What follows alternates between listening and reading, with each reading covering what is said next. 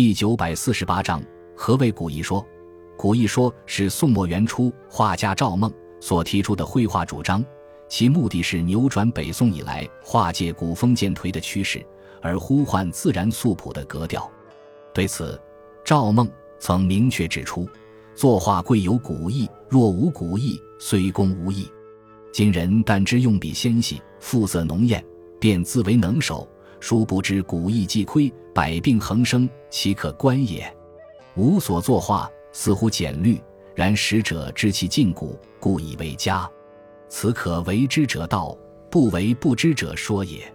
又说宋人画人物不及唐人远甚，与刻意学唐人，待欲去宋人笔墨。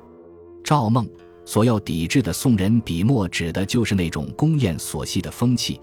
而他所倡导的，就是自觉以意来追求绘画的那种简单舒放的更高境界。